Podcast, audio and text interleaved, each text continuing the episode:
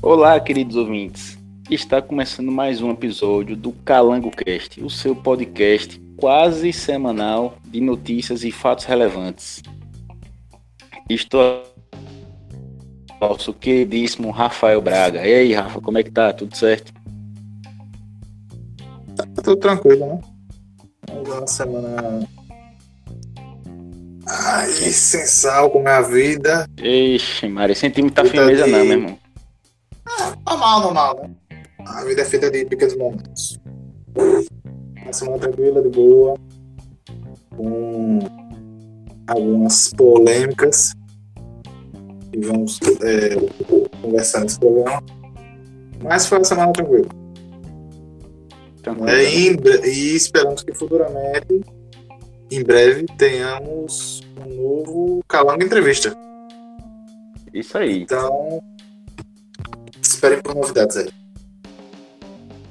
Pegando já esse gancho, Rafa, quero pedir aos nossos queridos ouvintes que podem ir lá no nosso Instagram, o @calango_cast, e indicar pessoas para entrevista. Por exemplo, pessoa que eu acho que seria interessante para vocês e indicarem, porque a indicação de vocês é muito valiosa para nós, certo? A gente gostaria que vocês também comentassem, nos seguissem nas redes sociais, querendo de ver aqui no nosso podcast notícias que a gente já faz sempre, né? Então vamos que vamos. E aí, Rafael, quais são as pautas de hoje?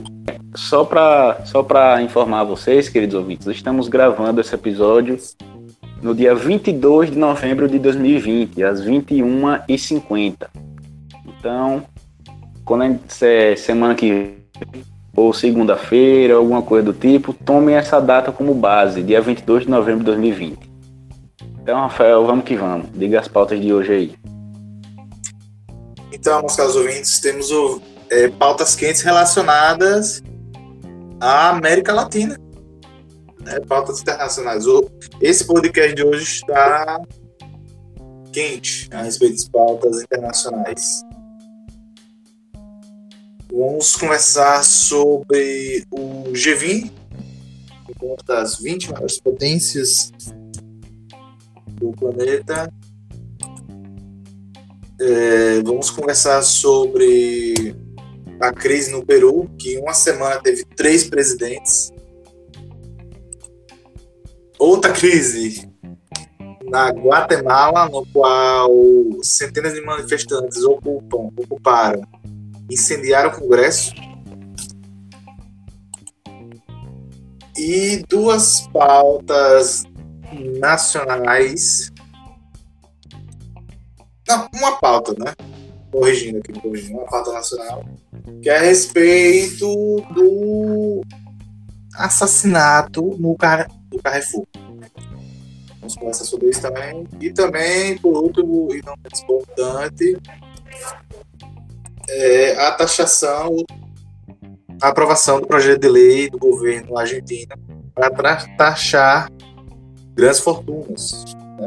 E uma pauta daqui de Sergipe a respeito do ex-governador João Alves Filho, que está em uma situação preocupante da sua saúde. Nós vamos conversar um pouco a respeito disso também.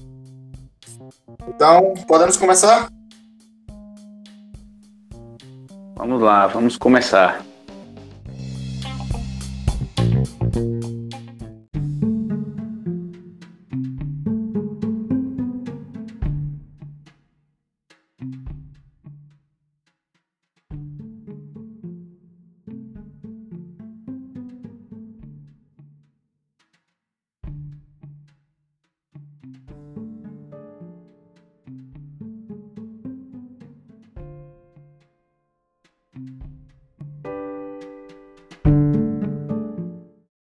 Sim, Rafael, vamos lá começar com o nosso primeiro assunto de hoje. Pode jogar duro aí. Então, meus caros ouvintes, vamos falar da participação do Brasil no G20, né? Encontro das 20 maiores potências do planeta. E na reunião do G20, que ocorreu no dia 22 de 11, hoje, exatamente hoje pela manhã,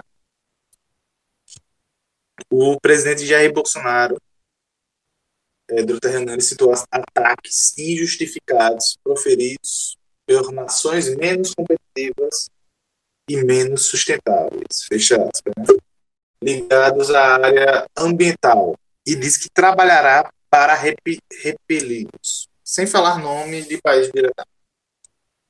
O presidente usou o discurso no encontro virtual, sediado pela Arábia Saudita, para dizer que a atual agricultura no Brasil é resultado de incorporação de ganhos tecnológicos em eficiência e produtividade ao longo de décadas, o que permite que o país exporte um volume imenso de produtos agrícolas e pecuários sustentáveis e de qualidade.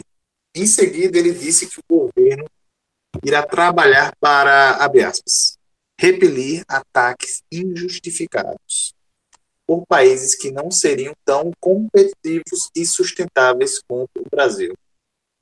A tese do governo é de que, por não conseguirem competir tão bem quanto o Brasil no setor, alguns países agem dessa maneira. E aí, abre aspas, o presidente fala: ressalto que essa verdadeira revolução agrícola no Brasil foi realizada utilizando apenas 8% das nossas terras para a agricultura e 19% para a pecuária. Por isso, cerca de 66% de nosso território se encontra preservado com vegetação nativa. Tenho orgulho de apresentar esses números e reafirmar como que trabalharemos sempre para manter esse elevado nível de preservação, bem como repelir ataques injustificados proferidos por nações menos competitivas e menos sustentáveis. Fecha aspas. Ao longo da fala, o presidente defendeu que o governo brasileiro se preocupa com o meio ambiente e promove o desenvolvimento sustentável. Ele classificou o Brasil como um país resiliente. Segundo o presidente, sua sugestão é uma abertura econômica cada vez maior e está ciente de que os acordos comerciais sofrem cada vez mais influência da agenda ambiental. E aí, Eduardo, o que é que você achou desse posicionamento do presidente durante o G20? Eu achei forte, e também achei bastante pertinente, até porque, como é de conhecimento de todos, o Brasil é uma potência mundial em questão de agropecuária. Então, isso. É certo, coração, carne moída e bem. O Brasil produz muito. Só tem disponível agora calabresa e frango. Tem uma área muito pequena do seu território dedicada à agricultura e uma parte um pouco maior à pecuária. Juntando os dois, a agropecuária, de modo geral, acho que dá 30% do território, que é muito pouco para o tanto de material que o Brasil produz. O Brasil consegue alimentar o público interno e alimentar grãos com proteína animal, com diversos fatores. Então, realmente, o Brasil tem que se impor. E concordo com a fala do presidente quando ele disse que países menos sustentáveis tentam atacar o Brasil com campanhas de desinformação, justamente para tentar minar esse mercado onde o Brasil é uma referência. Então eu concordo aí 100%, 100% não, mas concordo com a ideia principal do que o presidente Jair Bolsonaro falou nesse quesito. O Brasil realmente tem que se impor nessa questão ambiental e nessa questão da agropecuária e fazer valer a sua posição de destaque. O Brasil, infelizmente, no decorrer de várias crises econômicas, deixou de ser uma das 10 maiores economias do mundo. Segundo os dados desse ano, a partir do ano que vem, o Brasil vai ser a 12ª maior economia do mundo. Então, ele ainda vai figurar entre o G20, mas caiu algumas posições aí. Então o Brasil pode utilizar a agropecuária justamente para retomar esse lugar de destaque entre as 10 maiores nações do planeta. E utilizar o ganho com a agropecuária para fortalecer outros setores do país, como a indústria, como a infraestrutura de um modo geral, e tornar o país também competitivo em outras situações, em que também é destaque, como a mineração, uma vez que as terras do Brasil são riquíssimas. Temos aqui materiais onde praticamente só se encontra aqui no Brasil. Então, podemos usar aí os insumos agropecuários para justamente alavancar o país em outros locais também.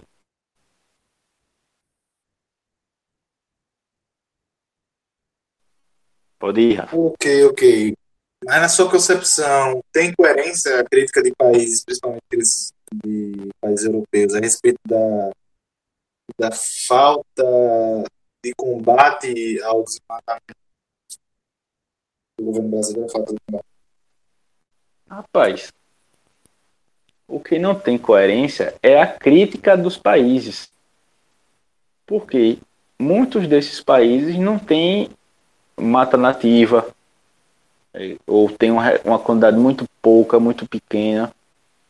Esses países não têm mais seus povos nativos, os indígenas, entre aspas, daquela região. Você, Rafael, já ouviu por um acaso falar em índio, indígena, na Alemanha ou em qualquer outro país europeu? Indígena que eu falo, você entenda como povos nativos daquela região. Seja mais direto em relação a seu...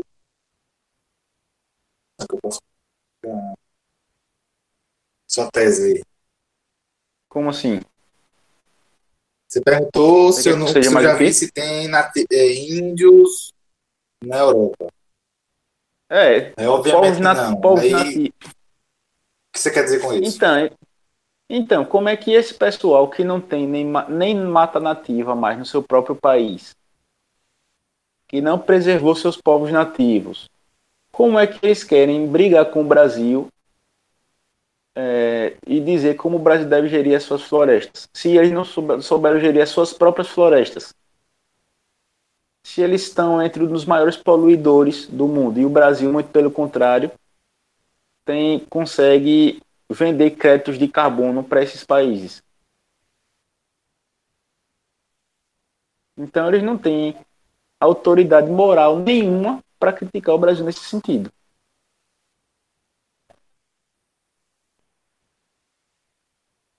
Não acha, não? Bom, aí eu vou discordar de você. Por quê? Por dois fatores. A respeito de indígena, não vai existir indígena na Europa, porque na Europa, não só na Europa, mas como houve um desenvolvimento tecnológico grande, né? Não só na Europa, como países do Oriente Médio e na Ásia. Então, mas isso aí é mais um debate, vamos dizer, sociológico e biológico. Porque uma sociedade só sente a necessidade de evoluir tecnologicamente quando há necessidade. Quando a região que eles moram já permite a eles viver o que eles precisam, eles acabam não tendo essa necessidade. Mas ainda ao ponto da floresta, do reflorestamento, do combate ao desmatamento. Eu fiz uma breve pesquisa a respeito desse tema no Google, a respeito do combate de países europeus ao desmatamento e se eles realizam reflorestamento. E aqui está o título da matéria da BBC News com o título: Como a Europa multiplicou suas florestas e por que isso pode ser um problema. Vamos ler só um pouquinho aqui da floresta, ou do artigo. Ao caminhar pela floresta de Landes, no sudoeste da França, é difícil imaginar que todos aqueles pinheiros não estavam ali há 2 séculos. A área de cerca de 14 mil quilômetros quadrados era uma região pantanosa cercada por dunas.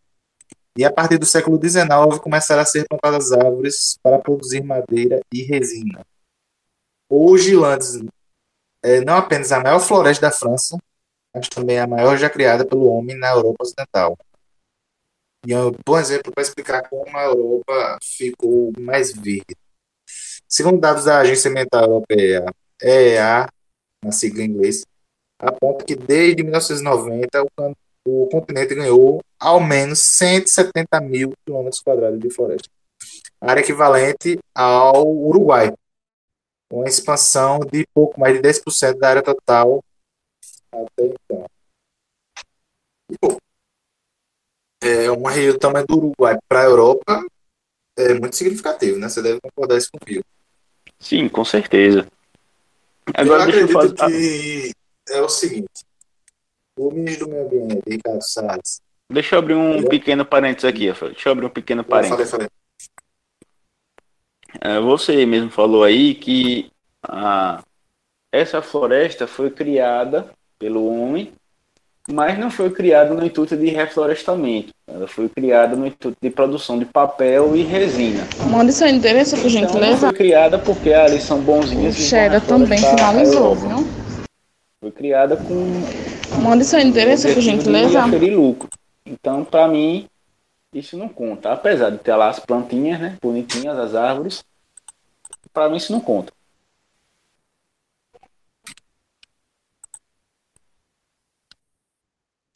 Você não conta por quê? Repita aí, por favor. Porque eles não reflorestaram, eles não pegaram uma área degradada e colocaram espécies nativas daquela região para tentar reaver a fauna e a flora, etc, etc. Eles pegaram essa área da França, plantaram para ter produção de papel e resina. Então não foi um reflorestamento, eles plantaram ali para aferir lucro. Sim, mas a questão é que há um desmatamento sustentável na região. Entendeu? E ele falando aqui de políticas de reflorestamento de toda a Europa, dá o tamanho equivalente ao Uruguai. Então, o problema não é o desmatamento sim, o problema é o desmatamento sem o reflorestamento.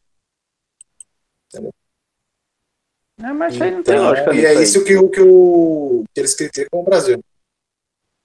Então, beleza. Se o Brasil devastar toda a Amazônia e botar um monte de eucalipto lá, é válido? Aí você está distorcendo o argumento, porque é... Eu estou fazendo uma pergunta. De reflorestamento sustentável de acordo com o habitat da região. Tá bom. Demita, você foi tapeado agora.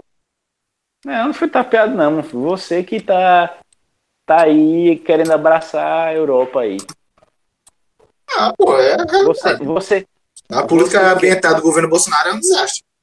Você quer abraçar o eurocentrismo ambiental. Que nada, rapaz. Olha, a conversa do PT em relação à política externa é o quê? Que queriam roubar o petróleo. A do Bolsonaro é que querem roubar a Amazônia. Sim, sim.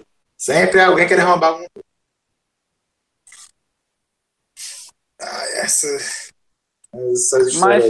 Mas isso aí, Rafael, da floresta e da pecuária, a França tá usando isso aí como chantagem contra o Brasil, pô. Para não assinar o acordo Mercosul-União Europeia. Você pode até usar isso como um argumento, mas você tem que concordar de que o governo do Jair Bolsonaro não está fazendo o que ele poderia fazer a respeito de combate ao desmatamento do Brasil. Tanto é que falavam, saiu uma polêmica de acordo com o ministro do governo militar, eu esqueci o nome, que deu até treta entre o Ricardo Salles, falando que o IBAMA não tinha verba suficiente. E aí outro alegou que era mentira. É o seguinte, algo que deixa bem escancarado esse desdenhamento do governo Bolsonaro a respeito do meio ambiente foi quando o INPE, o diretor do INPE, divulgou os dados a respeito do desmatamento na Amazônia.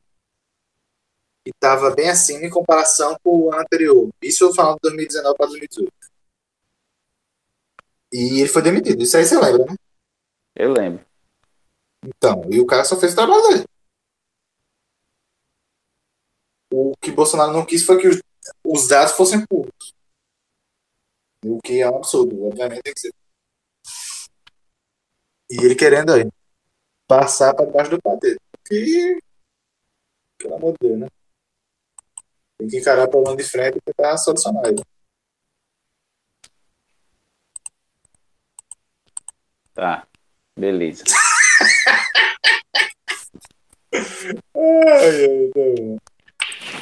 Mas isso aqui, pô, isso aqui são conjecturas. Porque nunca, pô, eu digo com certeza, estou afirmando aqui com certeza, nunca o Brasil vai parar de ser desmatado, pô. Em nenhum lugar, nem no Pantanal, nem na Amazônia. Ah, mas nem na Caatinga. Contra o desmatamento, veja bem. Desmatamento vai existir em qualquer floresta. Enquanto for necessário utilizar madeira, vai ter.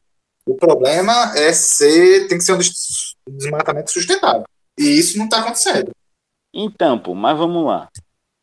Vamos dizer, lá na floresta amazônica mesmo, no meio da Amazônia, vem um cara, invade uma área do governo e desmata lá, sei lá, 5 hectares da floresta.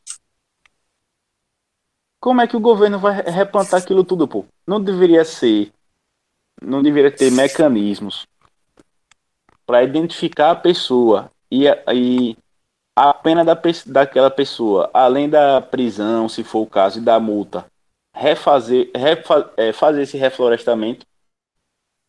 Sim, também, mas o que eles reclamam é da política de fiscalização, que é afrouxada. Entendeu? Começou a queimada da Amazônia, ela se alastrou tanto que se via do espaço.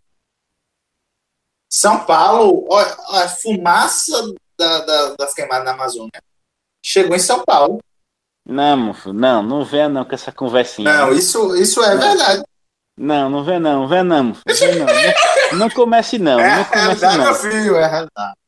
Não é que realidade, meu filho, você é doida. Oxi, aqui, beleza. Filho, aí eu vou tocar fogo aqui na minha casa e a fumaça vai aparecer aí na sua. Vamos lá. Olha, pra você ter ideia, em relação ao você tá ligado que uma região impacta a outra climaticamente. Sim. A Amazônia, o clima da Amazônia impacta o resto do Brasil. Sim.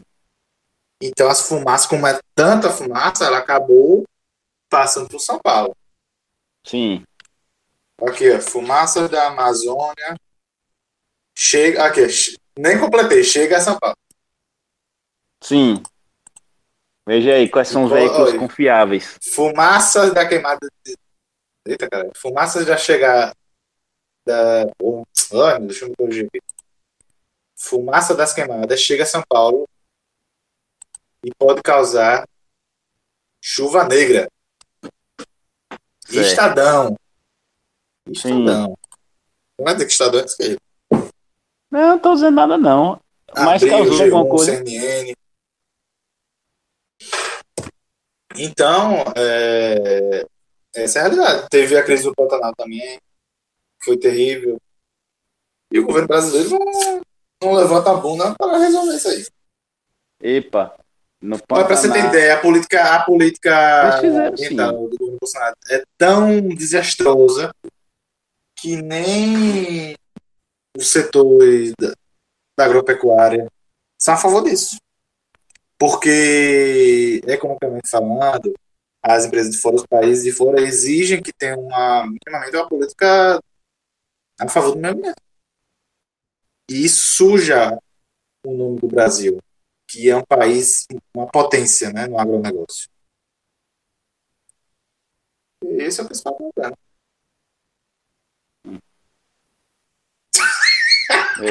Beleza. Isso aí é o que você está fazendo. Da China reclamar porque tá vindo Bolsonarista encontrou coronavírus nas embalagens de proteína. Embalagens de proteína animal que estão chegando lá, de carne, de frango, de peixe. Sendo que foram eles que exportaram o coronavírus para o resto do mundo. Sim, mas tipo, cada país também tem que controlar isso, né? Porque um país errou que o outro também pode nada. Mas tem isso não. O erro dele pôs muitas vidas em risco. Sim, mas o que rolou na China foi um incidente natural, né? Não. Quem disse a você? Quem disse a você, meu amigo? Foi natural. Não acredito que você chegou nesse nível. Não, ali foi tudo calculado. Diga aí, aprofunda o detalhe aí. Não, se liga. Eles, talvez não tenha sido uma arma bioquímica lançada de maneira intencional.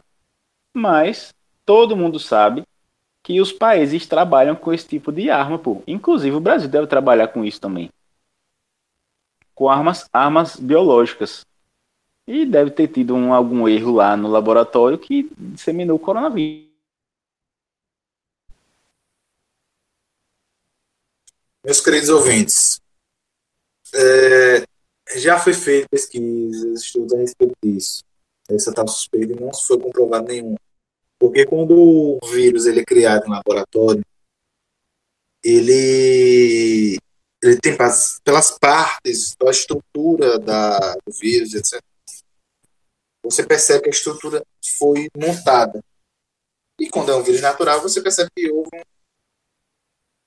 uma evolução, uma mutação do vírus. Então, essa opção que eu estou falando está descartada. A não ser por meios alternativos altamente questionáveis.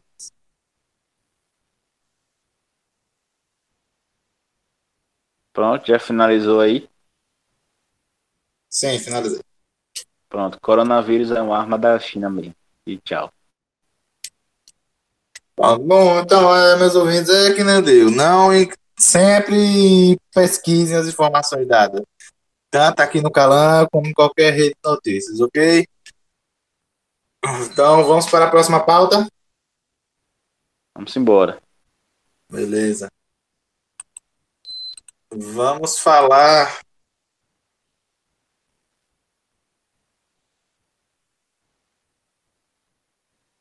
Olha, ele tá mamando em você.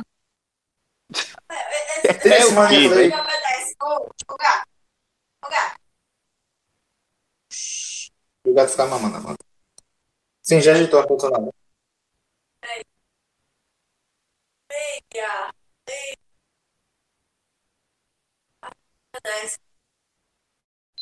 Então deixa assim, cara. Deixa assim. Depois eu ligo. Sim, vamos lá. Próxima pauta. Vamos falar acerca da crise na Guatemala, no qual os manifestantes ocuparam e incendiaram o Congresso. O presidente Alejandro Giammattei, perdão pelo seu rei, o nome do cidadão aqui, também não sou formado em espanhol, mas bora lá. Lembrou que no país existe o direito à manifestação, mas disse que não permitirá que o patrimônio público seja vandalizado, certo? Centenas de manifestantes ocuparam o Congresso da Guatemala neste sábado e incendiaram diversos escritórios até serem expulsos pelas forças de segurança e bombeiros, que apagaram fogo. Os manifestantes, em sua maioria encapuzados, quebraram a porta da entrada do parlamento e também as janelas, para depois jogar tochas de fogo lá dentro. Os deputados não estavam no local e até agora não foram confirmados feridos no Congresso, que é localizado no centro da capital da Guatemala. Se chama Guatemalteca.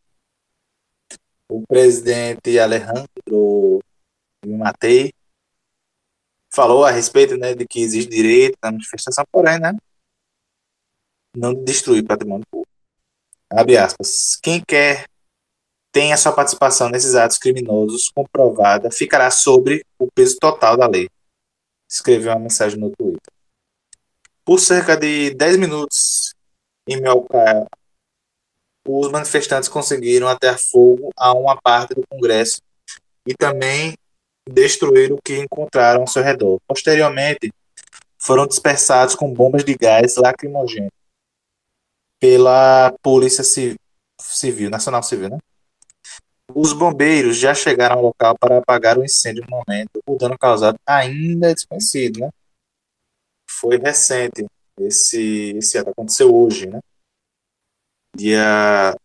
Ontem, dia 21 de novembro. A invasão ocorreu no meio de uma manifestação acordada para este sábado por artistas, grupos e dezenas de entidades com o objetivo de rejeitar o orçamento do Estado para 2021, aprovado pela Assembleia da República, dominada por membros do partido de Alejandro Giammattei, o atual presidente. Assim, enquanto centenas de manifestantes assumiam o Congresso, milhares de outros guatemaltecos se manifestavam pacificamente contra o presidente, a apenas 1 quilômetro de distância, em frente ao Palácio Nacional da Cultura, que é a sede do governo. Os protestos contra o executivo surgiram após a aprovação do orçamento na madrugada da última quarta-feira. Na sexta-feira à noite, depois que o presidente endossou o orçamento, seu vice-presidente, Guilherme Castilho, garantiu em entrevista coletiva que o país não está bem, instou o presidente a anunciar juntos para oxigenar a nação centro-americana. E aí, Eduardo, o que você pode opinar acerca dessa situação que está acontecendo na Guatemala? Rapaz, a Guatemala, nós sabemos que não é uma grande potência aí econômica, né? Muito menos, não é uma potência econômica nem da América Central, imagine do mundo. Então, foi afetada ainda mais pelo coronavírus. E, recentemente, estiveram na rota de 2 furacões para acabar com a destruição, né? Ainda mais, para aumentar ainda mais a destruição. Junto a isso tudo, houve essa situação que você falou, Rafael, do orçamento. E foi cortado dinheiro de várias áreas da economia do país, como fundos de saúde, educação, direitos humanos, sistema judiciário, etc. E, como diz até um dos próprios venezuelanos, os próprios guatemaltecos, que o Congresso alocou mais dinheiro para as próprias refeições do que para a população mais pobre. E isso revoltou aí a população de um jeito que chegaram a esse extremo de incendiar o Congresso, que eu particularmente não sou a favor. Porém, eu não sei a realidade dos guatemaltecos, então não posso opinar se isso foi plausível ou se eles passaram do limite. Se fosse aqui no Brasil, eu diria que o pessoal passou do limite. Porém, lá eu não sei dizer se realmente chegou no limite ou não. Vamos aguardar cenas dos próximos capítulos, porque, como o Rafael mesmo falou, é muito recente, isso tudo aconteceu esse final de semana, e eles estão afundados em uma crise sanitária com o coronavírus, uma crise de infraestrutura e de saúde. Uma crise geral, porque além do coronavírus teve 2 furacões, um atrás do outro, e ainda mais esse corte aí do orçamento do país. Então é uma crise generalizada. Então toda crise, em qualquer lugar do mundo, tem esse tipo de vandalismo, e mais hora ou menos hora vai aparecer um salvador da pátria, presidente. E eu acho que a gente já viu esse filme em algum lugar, né, Rafael? Sim, sim. É uma situação tensa, mas na América Latina a região agitada, né? Oh, e como? Pois é.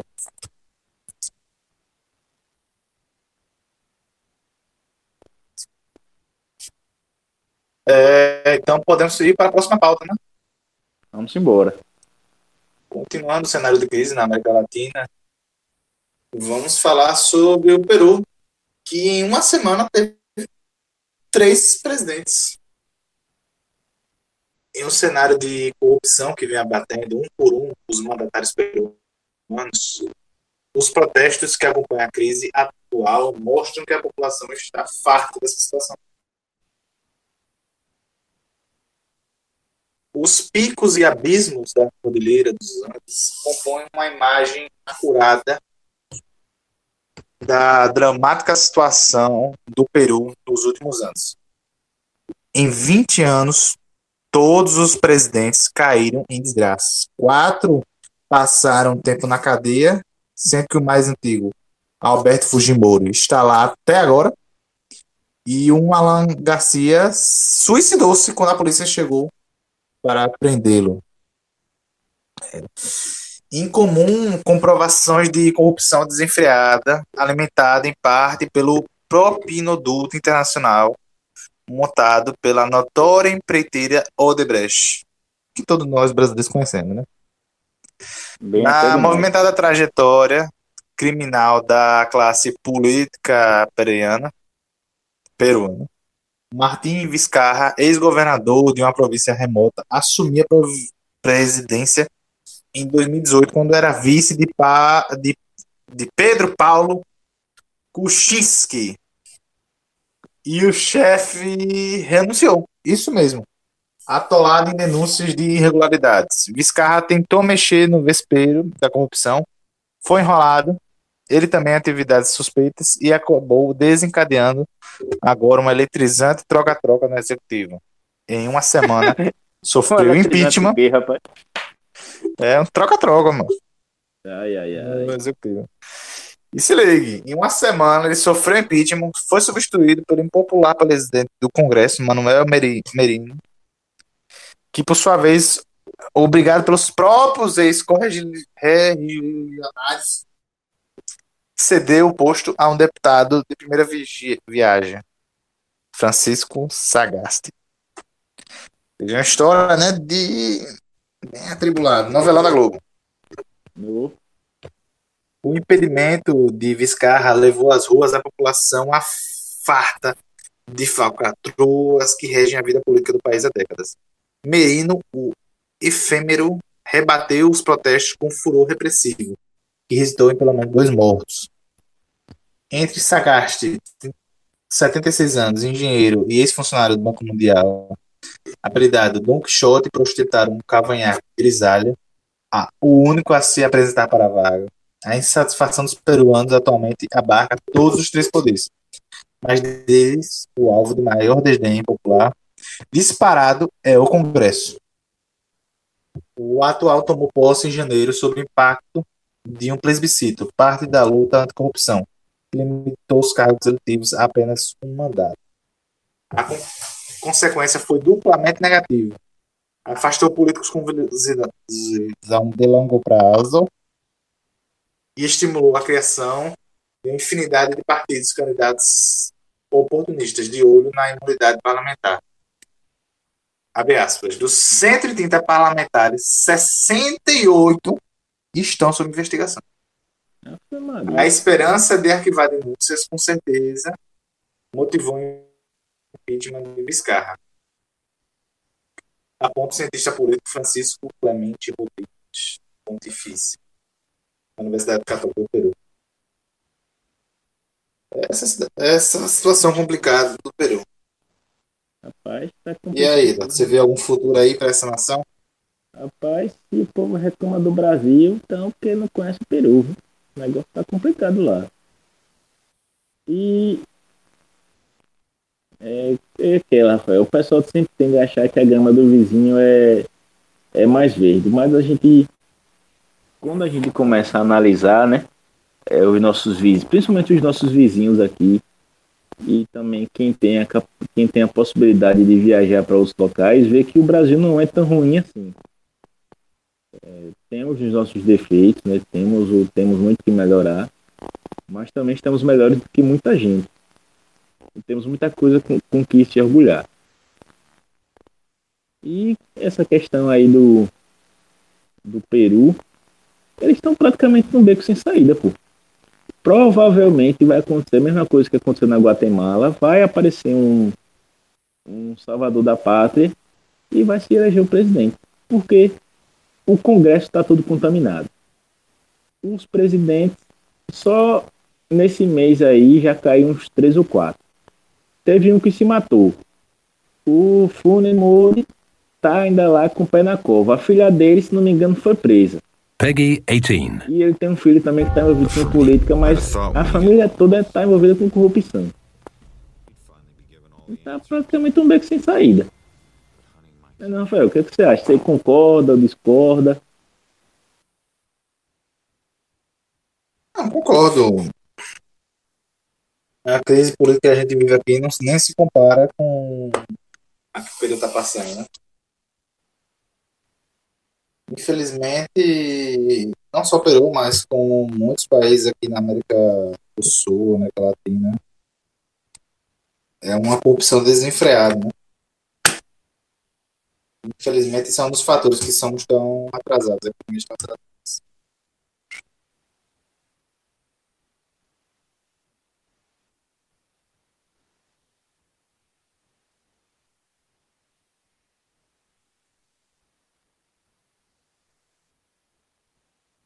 Não, pode falar.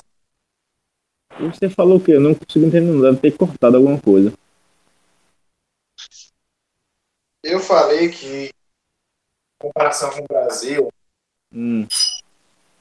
a coisa que a gente vive não é nada, né? Não está sendo nada comparado ao Peru, né? O ex-presidente ter se matado, olha o nível, né, da tensão. Para você ver como o cara tava enrascado, pô. É a mesma coisa de, por exemplo, a Polícia Federal chegar para prender o Lula, ele dizer, não, vou aqui no banheiro antes de vocês me levarem. E chegar no banheiro e se matar. Diga aí. É uma coisa chocante, né? É esse nível mesmo. É complicado. Mas vamos continuar essa jornada de notícias aqui na América Latina com a última notícia da América Latina, que é sobre nossos irmãos, a Argentina, no qual o governo de Alberto Fernandes aprovaram um projeto de lei do governo para taxar grandes fortunas. E foi aprovado no Congresso, né? E ele agora segue para ser aprovado no Senado. A Câmara de Deputados aprovou na madrugada desta quarta-feira, dia 18, o projeto de lei que cria um imposto extraordinário para as pessoas que possuem patrimônio superior a 200 milhões de pesos, cerca de 2,35 milhões de dólares, ou 12 milhões de reais. O debate sobre a taxação das grandes fortunas durou cerca de 13 horas, e o texto final foi aprovado por 183 a 115 votos, seguindo agora para a discussão no Senado. De acordo com as estimativas do governo, a meta é arrecadar até 13 bilhões de dólares para imposto que varia de 12% a 3,5%, de acordo com o valor do patrimônio. Ao todo, seria afetados entre 9 mil a 12 mil pessoas, sendo que metade do valor estimado viria de apenas 252 pessoas que estão no topo da pirâmide, conforme a deputada Fernanda Valeros. O projeto definido pelo atual presidente Alberto Fernandes destinará 20% do valor arrecadado para a compra de materiais e instrumentos para a emergência sanitária provocada pela pandemia do coronavírus, 20% para investimentos de pequenas e médias empresas, 15% em programas de desenvolvimento nas áreas mais pobres da Argentina 20% para bolsas de estudo, programa de ajuda aos estudantes, que permite que os estudantes concluam seus estudos em qualquer nível de ensino, e 25% para programas de exploração e desenvolvimento de gás natural. A oposição é contrária ao projeto por considerar que ele afugentará investimentos da Argentina, que atua como um confisco. No entanto, os governistas afirmam que esse novo imposto afetará apenas 0,02% da população do país. Então, e aí? De qual lado do pêndulo você está, meu Pedro? Rapaz, eu estou do lado da oposição aí. Isso vai afastar, com certeza, investimentos da Argentina, vai afastar os próprios argentinos que vão ser impactados por esse novo imposto. Porque você acha o seguinte, Rafael, você tem, sei lá, 10 milhões de pesos, ou 10 milhões de dólares. Você vai investir na Argentina, que você vai ser taxado por isso, vai investir no Brasil, que é meio termo, mas que tem uma população consumidora muito maior, ou vai investir no Uruguai, que está se abrindo totalmente e vai receber de braços abertos. Então, é uma situação que depende, né? Depende. Porque depende eu tenho empresa na Argentina. Qualquer país que tem essa política. Mesmo se eu perder essa parte no patrimônio, que é de 12% a 3% e meio, que no caso é da pessoa física, da empresa. Valeria a pena tirar a empresa? Talvez sim, talvez não. Então, depende de cada caso, né? E também tem que se avaliar se a cobrança de imposto é justa entre as diferentes classes sociais. Né? Porque aqui no Brasil mesmo, o pobre, proporcionalmente, paga mais do que o rico. Exatamente. E na Argentina eu não vou saber dizer como é que funciona essa situação. Então, vamos dizer que pela hipótese de que seja que nem o Brasil, o sistema de imposto. Eu acredito que é algo que pode ser benéfico, mas depende se Rafael, o cenário, se eles têm incentivos para manter a empresa. Rafael, não é benéfico. Entendeu? É tirar de um canto para botar em outro. Não é benéfico. Você pode pegar imposto dos empresários para outro, mas você vai poder balancear, entendeu? Essa é a minha opinião, você quer dizer. Rafael, não é benéfico. Todos os lugares que fizeram isso, teve um êxodo de divisas enorme, pô. Olha, desde o começo do ano, pô, não sei quantos mil argentinos fugiram, entre aspas, da Argentina para o Uruguai. Argentinos de classe média, de classe alta fugiram para a Europa ou para os Estados Unidos. Justamente porque as pessoas que têm o maior poder aquisitivo na Argentina não são bem-vindas, pô. A Argentina está caminhando a passos largos para ser uma nova a Venezuela do Sul. Por quê? Porque todas as políticas tomadas pelo atual governo e pelo histórico também do atual governo, histórico recente, tende a crer que eles vão tentar impor medidas semelhantes às tomadas pela Venezuela no início da implantação do bolivarianismo. Que no caso lá é o chavismo, né? E no caso da Argentina é o kirchnerismo. O peronismo. Mas o kirchnerismo está hoje no poder e é mais recente. Certo. E a própria Kirchner estava lá presente no Foro de São Paulo. Olha, tem países que adotam essa prática, né, taxação de grandes fortunas. Em exemplo, países europeus como a Noruega, Suíça, França e Espanha. Isso pode dizer que são economias de baixo poder, né? Sim, Rafael, mas depois de que estágio de maturação da economia eles fizeram isso? Uma coisa é a Argentina, que está completamente fodida, não consegue nem se aguentar em pé, e está precisando de investimentos de fora fazer isso. Outra coisa é a Suíça, que sempre foi rica, desde toda a sua história ela foi rica e já tem uma economia completamente estabilizada e maturada, fazer isso. Quem tende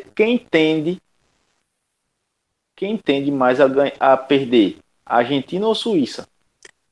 Certo, então você acredita que a taxação de grandes fortunas é uma medida da esquerda, vamos dizer assim? Como é? Repita aí, por favor. De governos de esquerda, a taxação de grandes fortunas, é isso que você acredita? Não, independente de ser de direita ou de esquerda. Na minha opinião, a taxação de grandes fortunas é uma medida anti-mercado que afasta investimentos no país. Certo, eu vou dar uma declaração do economista André Calistri, que é mestre em desenvolvimento econômico pela Universidade Estadual de Campinas, a Unicamp, e técnico de planejamento e pesquisa do Instituto de Pesquisa Econômica Aplicada, IPEA. Ele faz uma declaração acerca da taxação da fortuna, abre aspas. A ideia de você tributar grandes fortunas foi construída dentro do pensamento liberal. As pessoas pensam que isso é coisa de socialista, o que não é verdade. A ideia do liberal, nesse caso, é que você tem que ter igualdade de oportunidades. Se você tem famílias que partem de um estoque de riqueza muito elevado em relação às outras, você acaba com a tese de igualdade de oportunidades. Do ponto de vista liberal, eu tenho que coibir excessos nessa distribuição de patrimônio para garantir que as pessoas possam concorrer em pé de igualdade na sociedade. Por isso que você taxa grandes fortunas e taxa a herança. Essas são as duas formas mais clássicas de se fazer a redistribuição de estoques. Fecha as aspas. Um estudo do economista Pedro Humberto de Carvalho, em parceria com Mark Moore, fez um levantamento sobre como funciona a taxação de grandes fortunas em 11 países selecionados, incluindo 3 latino-americanos, Argentina, Uruguai e Colômbia. O trabalho fez parte de um livro que é recém-lançado no Brasil, que é o Estado Social contra a Barbárie, organizado por Jorge Abraham e Márcio Potti. E está gratuitamente. Então, se vocês quiserem dar uma lida, né, para aprofundar mais o debate que a gente está tendo aqui, é importante. Coloca aí na descrição do podcast. Sim, vai estar na descrição. Ele fala sobre Noruega, Suíça, França, Espanha, Argentina, Itália, Bélgica, Holanda. Eu vou dar um exemplo aqui. E como é que funciona a taxação de grande fortuna na Itália? Rafael. Ah, diga. Depois de você falar isso aí, coloque aí o ranking de países que tem a maior liberdade econômica. E vamos fazer um contraponto. Certo, beleza. A Itália instituiu recentemente a taxação de riqueza que incide sobre a riqueza financeira de cidadãos italianos no exterior. O limite de isenção é baixo, de 5 mil euros, cerca de 32 mil reais, com a alíquota única de 0,2%. Não há informações oficiais disponíveis sobre o percentual de arrecadação de imposto em relação ao PIB do país. A Bélgica introduziu um pequeno imposto de 0,15% sobre o patrimônio financeiro dos cidadãos do país que incidem fortunas a partir de 500 mil euros. Eu acredito que taxações de até 2% de grandes fortunas e desgrandes fortunas na matéria citada a respeito de 200 milhões de peso, que no caso seria 2,35 milhões de dólares ou 12 milhões de reais, eu acredito que dependendo da situação tem sua relevância social, né, de questão de combater as desigualdades e oportunidades. Mas obviamente nem eu nem Eduardo somos capacitados para isso. Pode falar, Dudu. Mas eu já... Estou com o telefone aqui, rapidinho já volto. Eu já adianto a vocês, queridos ouvintes, que o Alberto Fernandes que é o presidente da Argentina, não vai taxar as grandes fortunas para distribuir, investir em alguma coisa. Não vai. E outra, 2,3 milhões de dólares não é uma grande fortuna para pessoas ricas que investem assim em outros países. Por exemplo, uma pessoa, um grande empresário no nível mundial, tipo Bill Gates, da Microsoft, 2,3 milhões de dólares para ele é nada, pô. Aí se ele quiser entrar na Argentina, ele vai ser taxado. Ele vai preferir entrar lá ou em um local onde não tenha isso. Onde não tem, obviamente. O Elon Musk, que é o dono da Tesla, você acha que ele vai preferir abrir uma fábrica da Tesla na Argentina ou no Brasil ou em qualquer outro local? Em qualquer outro tipo de tributo pode funcionar. Mas como eu falei anteriormente, em países que já tem uma economia maturada, que tem bastante liberdade econômica, e que não é o caso da Argentina.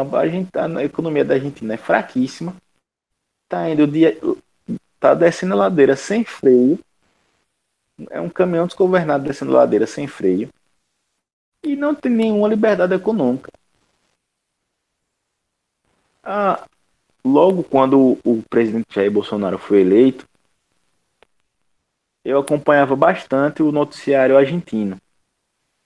E eu me recordo bastante de uma época, não sei se foi no início do mandato dele, que, se não me engano, foram abertas no Brasil 220 mil empresas em um mês.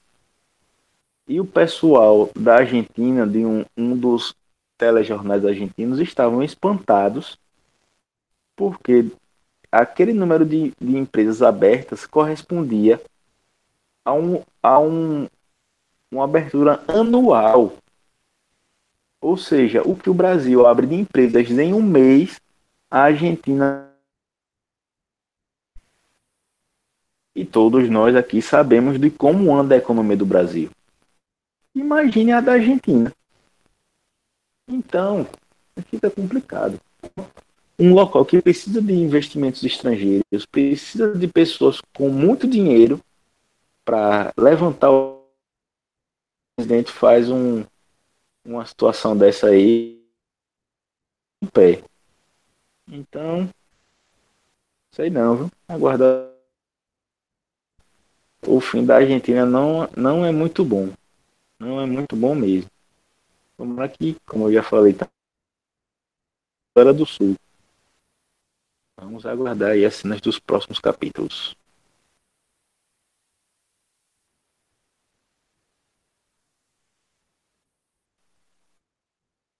Você falou exatamente no tempo que eu peguei a parada. Ah, pronto. Não adianta aí, já acabei. Acabou. É isso aí, é um assunto que gera muito debate. É um assunto que eu acredito que academicamente também é muito discutido, né? Na área. E vamos ver se as políticas econômicas do governo de Alberto Fernandes vão dar certo, né? Vamos ver se ele será reeleito, não é isso? Rapaz, se Alberto Fernandes for reeleito, eu desisto da Argentina.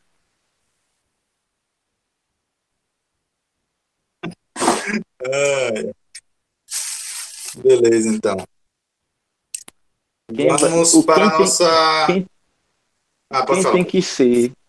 tem que ser eleito na Argentina é a chapa José Luiz Esper e Javier Milei. Essa é a chapa que tem que ser eleita na Argentina. Inclusive, Rafael, vamos aí marcar uma entrevista com esse pessoal, viu? Vamos marcar essa entrevista aí com esse pessoal da Argentina, porque o negócio lá tá complicado. Vamos dar estudando espanhol, né? Como é que a gente... Vamos marcar a entrevista deles uma semana depois da de Bolsonaro, que já está agendada já. Beleza, grandes entrevistados. Certo, então vamos para a última pauta, que não é nenhuma pauta, é mais uma notícia, né, regional, a respeito do ex-governador João Alves Filho, daqui de Sergipe, que foi internado na unidade de terapia intensiva do Hospital Sírio-Libanês por Covid. E, segundo os médicos, seu quadro de saúde é clinicamente irreversível. Está em uma situação preocupante e, a qualquer momento, pode vir a óbito, né? Mas é um grande governador, apesar dos pesares. É uma grande figura da política sergipana. Autor de grandes obras de infraestrutura no estado. Exatamente, tem a frase, né? Foi o João que fez. É, tem o velho bordão, foi o João que fez. Todas as grandes obras aqui do estado de Sergipe, foi o João que fez. Esse era o bordão dele na campanha.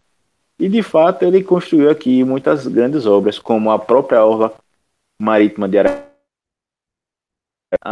a ponte que liga Aracaju à Barra dos Coqueiros, que revolucionou a Barra dos Coqueiros, o platô de Neópolis, que é uma área irrigada no sertão, utilizando a água do Rio São Francisco. São obras que realmente revolucionam o local onde elas são implantadas. Fora diversas outras obras, vai gastar algumas horas. E o cara realmente era diferenciado, apesar dos pesares, como o Rafael bem disse.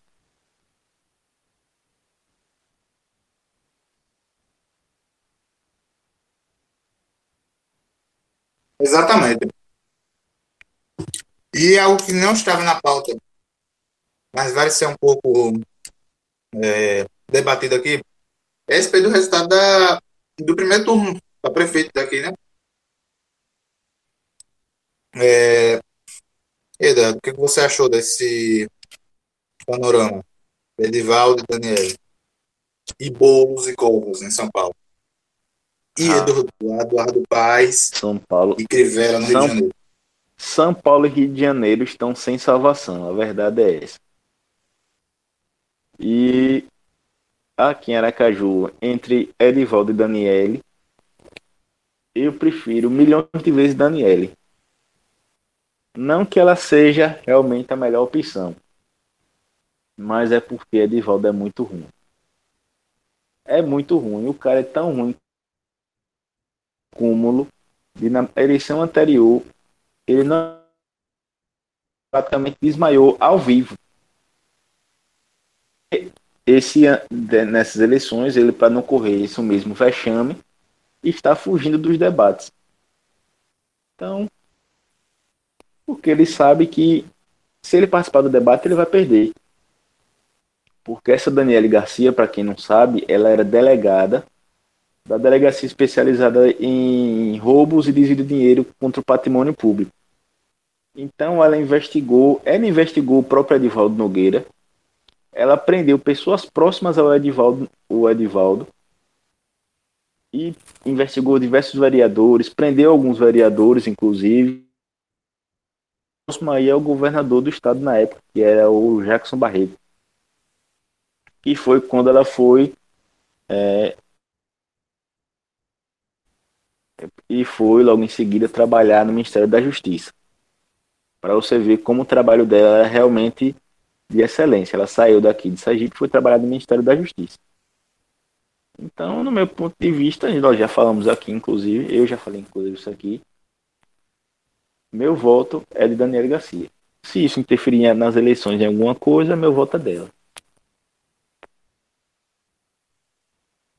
Aí eu lhe pergunto, no primeiro turno, ela foi sua candidata? Foi, eu votei nela no primeiro turno. Isso aí. Você votou em quem no primeiro turno? Foi em Alexis Pedrão. Eu votei no Gasparzinho, que eu nem votei nessa vez. Mas no segundo turno eu vou votar. Vai votar em quem? Daniele. Ah, menos mal. Vamos continuar. Uma pequena curiosidade. Você sabia que 80% dos candidatos indicados por Bolsonaro não ganharam as eleições? Inclusive, grandes figuras como Carlos Bolsonaro, que foi eleito, mas perdeu 30% do seu eleitorado. E que a ex-mulher do Bolsonaro, nem a ex-mulher do Bolsonaro, a Rogério Bolsonaro, foi eleita. O que você acredita que causou essa perda tão grande dos bolsonaristas nas eleições municipais? Rapaz, é porque é o seguinte, muita gente nas eleições passadas quis surfar na onda Bolsonaro, né? E realmente conseguiu surfar e ser eleito, como a própria Joyce Hasselmann. E agora o pessoal, os eleitores já estão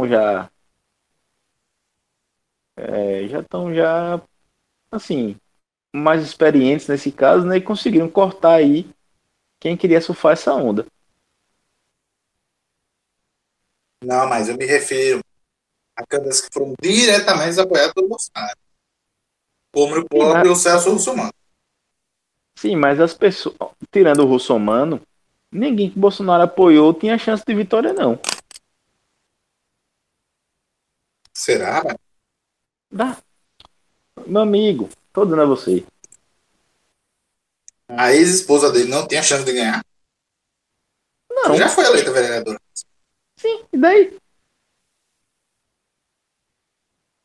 E daí que ela já...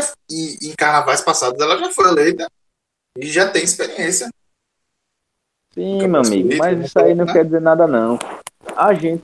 Bom, eu particularmente não sei como... O que eu me refiro é se você acredita que o poder do nome Bolsonaro diminuiu nessas eleições.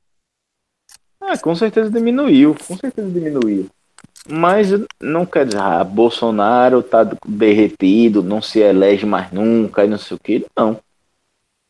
Mas eu acho que ele escolheu nomes não tão bons assim.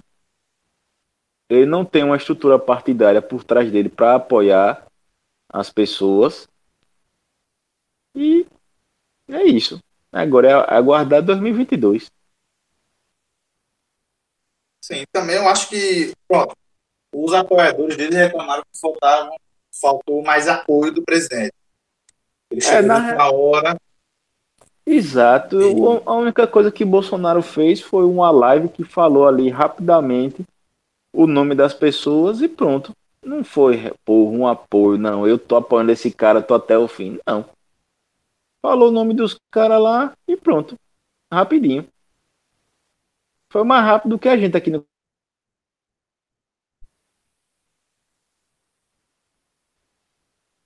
Exatamente. Tanto é que ele até fez uma postagem no Instagram, no Facebook, falando todos os candidatos que ele tá apoiando. E quando começou a sair a boca de urna, ele apagou a postagem. Aí. Porque acredito eu que ia ficar muito feio para ele ver que a maioria dos candidatos que ele apoiou não foi eleito. Olha quem era Caju mesmo. Ele apoiou o Lúcio Flávio. O cara não tava nem no... O cara não ficou. Não estava nem no top 5. Ele ficou em quinto e 5% dos votos.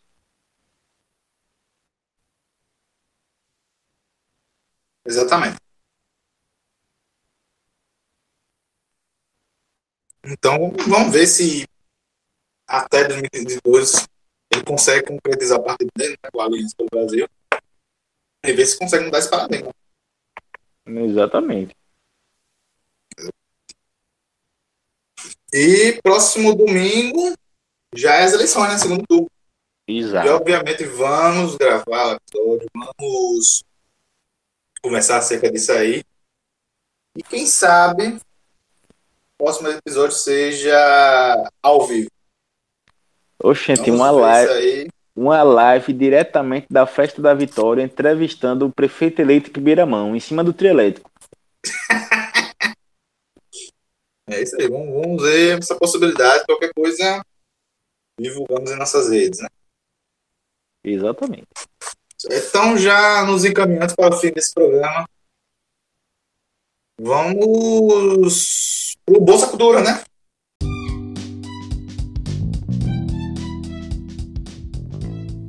Vamos que vamos. Então, Eduardo, fala aí seu Bolsa Cultura desse episódio. Então, queridos ouvintes, a Bolsa Cultura de hoje é uma série norueguesa chamada Nobel, ou Nobel. Ela está disponível na Netflix e é uma série que mistura drama familiar com comentários sobre a guerra do Afeganistão. Mas o que é que tem a ver uma coisa com a outra? É que a Noruega, para quem não sabe, participou também da guerra do Afeganistão. Não de forma tão expressiva como os Estados Unidos, mas participou. E essa série, ela aborda essa situação militar lá na guerra e os reflexos dela na Noruega.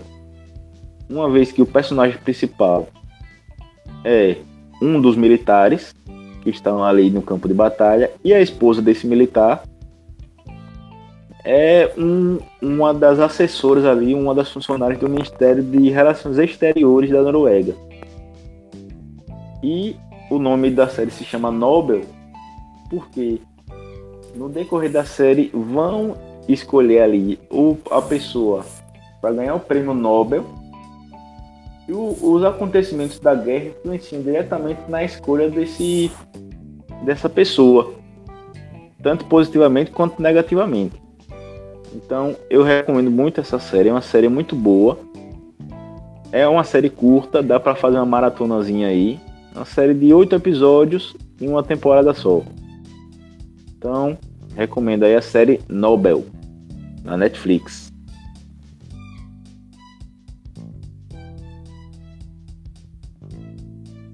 Então é isso aí, meus caros ouvintes. Dando os recadinhos finais aqui pra vocês. De comentar nesse programa, falar o que vocês acharam, tá? Críticas construtivas são bem-vindas, claro. E é isso aí. Mais alguma mensagem aí? Tem a mensagem de sempre, né? Nos sigam no nosso Instagram, @calango_cast. E sigam a gente também no Spotify ou em qualquer agregador de podcasts que você ouça. Deezer, Amazon, Apple Podcast, Google Podcast, os podcasts todos aí da vida, da face da terra. Pode procurar o Calango Cast que a gente tá lá. Então, sigam a gente. E deixem seus comentários também.